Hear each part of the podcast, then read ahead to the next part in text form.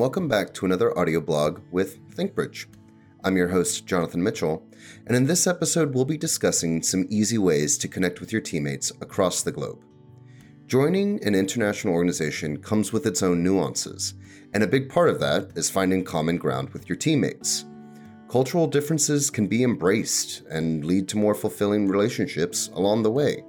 Finding beauty in the dissimilarity is important and will help both you and your teammates in the long run.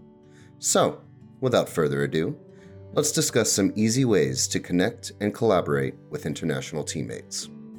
Four ways to build meaningful relationships with your international teammates in today's global workplace. Professional journeys are winding roads full of change, and my own story isn't much different.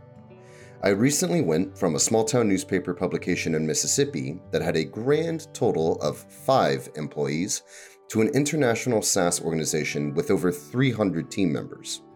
Quite the change in scenery, and I experienced some whiplash as I felt like a small fish joining a big pond. I met new people and learned about other cultures. I was surrounded by novelty. Things can seem overwhelming when joining a global team, and especially in a remote setting where everyday interactions occur on a screen instead of in person. Lack of face to face socialization can be an inhibitor for sure, but there are ways to break through in a remote setting. There are plenty of people around the world who have found themselves at an international company that resides outside their cultural norms. It's here that effort makes or breaks an experience. Forming meaningful relationships with these international teammates will pave your road to success. Remote or not, there are some strategies available, and that's what this blog will explore. So, if you're also new to the role of being a teammate in an international organization, then here are some ways you can start building rapport with your new colleagues. Learn your teammates' culture. The idiosyncrasies between your traditions and that of your coworkers scattered around the world will most likely be significant. But our differences make us human, and these unique cultural aspects are vital in establishing a connection. Whether it be holidays, cultural traditions, or even unique phrase changes, putting in the effort to learn about and understand these differences will bridge the gap between yourself and those you work with. Collaboration is critical when working in a team. Expending energy to overcome your lack of knowledge regarding your coworkers' preferences will minimize any miscommunication.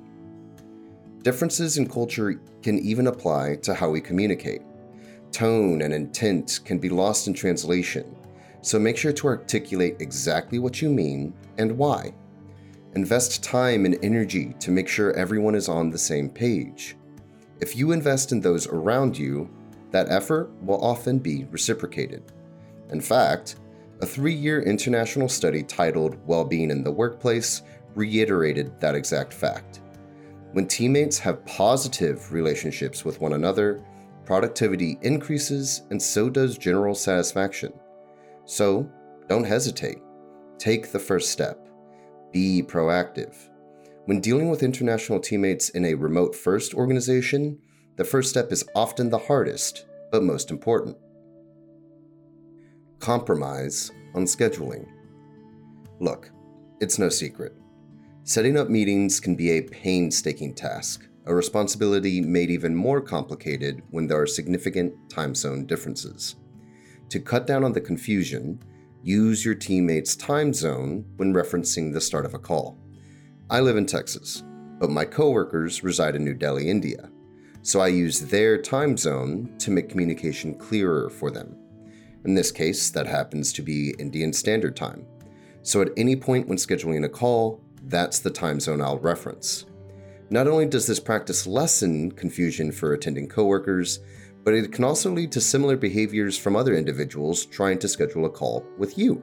Another promising strategy is to find some compromise on work hours. Sleep matters for everyone, so prioritize meeting in the middle over your comfort. So be it if you wake up at 5 a.m. instead of 8 a.m. to communicate with your teammates. Reaching a mutually beneficial meeting time will not only help your teammates with communication, but can also streamline processes that may have occurred at alternate times previously. For me, That means waking up early so I can be available for my teammates on the other side of the globe. I wouldn't feel right having my colleagues take part in calls that last until midnight in India. I do what I can to minimize that possibility. By waking up early, I can have meetings with everyone without forcing them to spend the evenings away from their family and friends. Do I sometimes struggle to get out of bed when my alarm goes off? 100%. It's nearly impossible sometimes. But is it worth it so that my teammates can have dinner with their loved ones? Absolutely. Be authentic. I was the new kid on the block with an organization far more imposing than my previous employer. I have teammates scattered around the globe, operating on varying schedules, and the majority of my colleagues come from different cultural backgrounds than I do. Creating a facade of invincibility can be tempting, but that won't really serve you well in the long term.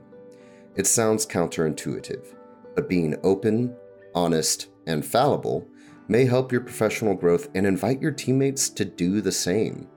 If the behaviors match, coworkers become more empathetic, and empathy provides a pillar of familiarity with which you can begin cultivating meaningful relationships. Admitting a mistake as a new team member is a daunting task. I understand that. The back of your mind will house negative feelings that only percolate the longer they're kept inside. Instead, have an honest conversation with your coworkers. Ask some questions, and maybe you'll find some clarity. This process can be applied to any educational experience, but especially so when it comes to creating connections in a remote first organization. The more information you share, the more authentic you are, and the easier it is to reach a higher level of understanding. Empathy enables more empathy, and being honest with your coworkers may lead to them doing the same. So don't be scared and speak up. What's the worst that can happen? For me, being truly authentic led to me asking what may have been an obvious question to my international teammates. I was editing a teammate's article one day where they used the term fresher. I had no idea what this meant, and for some reason the term sounded like a monster from the movie A Quiet Place. So, to make sure we weren't referencing some horrifying creature I'd never heard of, I asked the author of the article what the term meant. Lo and behold, it literally was just a phrase applied to someone who had recently graduated college. The phrase's meaning went from some mythical creature to a new graduate, simply because I asked the question. It's hard being fallible, especially as a new team member, but sometimes a simple question can be the key to overcoming whatever obstacle may be in front of you. Enjoy the journey with your international organization.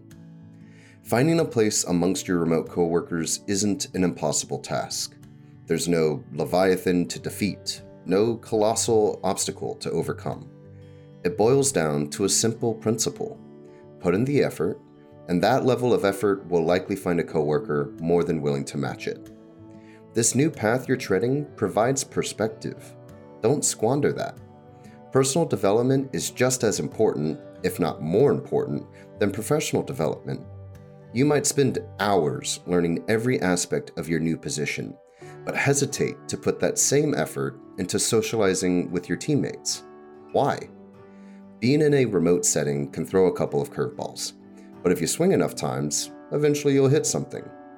This is an opportunity to leave your comfort zone behind and embrace disruption.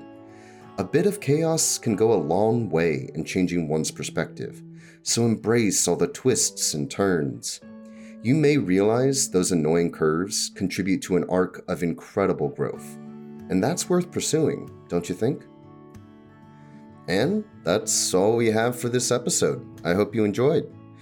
I get it. There are a lot of complications and inhibitors when it comes to connecting with international teammates, so hopefully this helped you. I've made plenty of mistakes along the way, but I now feel right at home with my teammates, and I hope you can get to that same point as well. Thank you again for listening, and hopefully you enjoyed this audio blog with ThinkBridge.